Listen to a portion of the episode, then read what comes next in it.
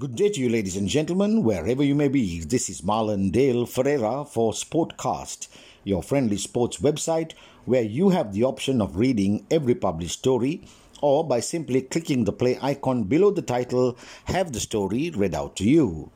This feature helps you stay abreast with all the sports that we publish as you are on the go. As the school's cricket season has already kicked off, and since the school's rugby season may also commence shortly, Sportcast is featuring sporting personalities who have done their schools, clubs, and also the country proud.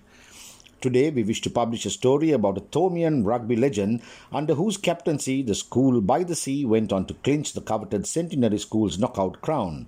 Our story is titled Winning the Centenary Rugby Championship Was My Greatest Moment.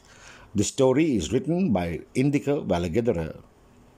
Today, it is my pleasure to feature the highly respected St. Thomas's College 1978 centenary year rugby captain Shane Pinder. Speaking exclusively to Sportcast all the way from the USA, Pinder said, after winning all our matches, including a 6 all draw against arch rivals Royal College, we unfortunately lost to Trinity 6 27 in 1978. This loss made me determined to somehow win the Centenary Knockout Rugby Championship in 1978 under my captaincy. St. Thomas's had great years in rugby in 1989 under Rizvi Shoaib, 1990 under Naren Pereira, and 1991 under Charya Seram, but Pinder chose 1978 as the pick of them all. The years mentioned above were all great years of our college rugby and great teams led by those fabulous leaders. But I personally believe it's undoubtedly the 1978 team that stands out from the rest. Not because I was the captain, but due to the fact that we played with only five colorsmen and ten freshers, recalled Pinder.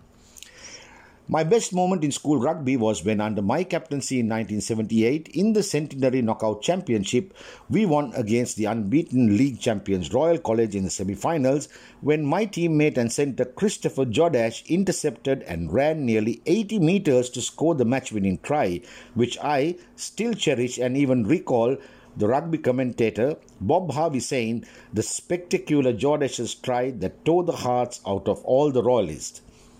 When a group of young men play as a team and not as individuals, they can achieve great success against all odds.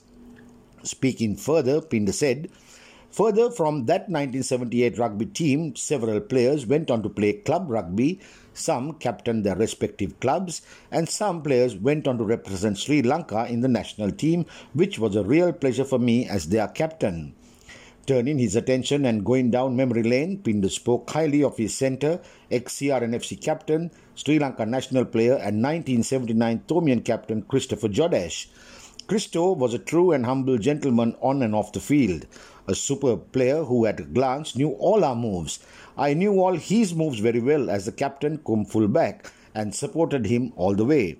With our combination, we scored many tries together for St. Thomas's. Pinder added that from the 1978 side that he led, every one of his team members gave their best in each of their positions.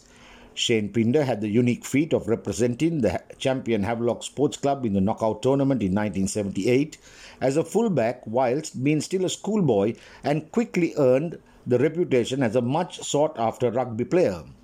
He said, in the 1977 SLRFU Knockout Rugby Tournament, I played for Heavies as a fullback and came out with flying colours in the quarterfinals as well as in the semi-finals.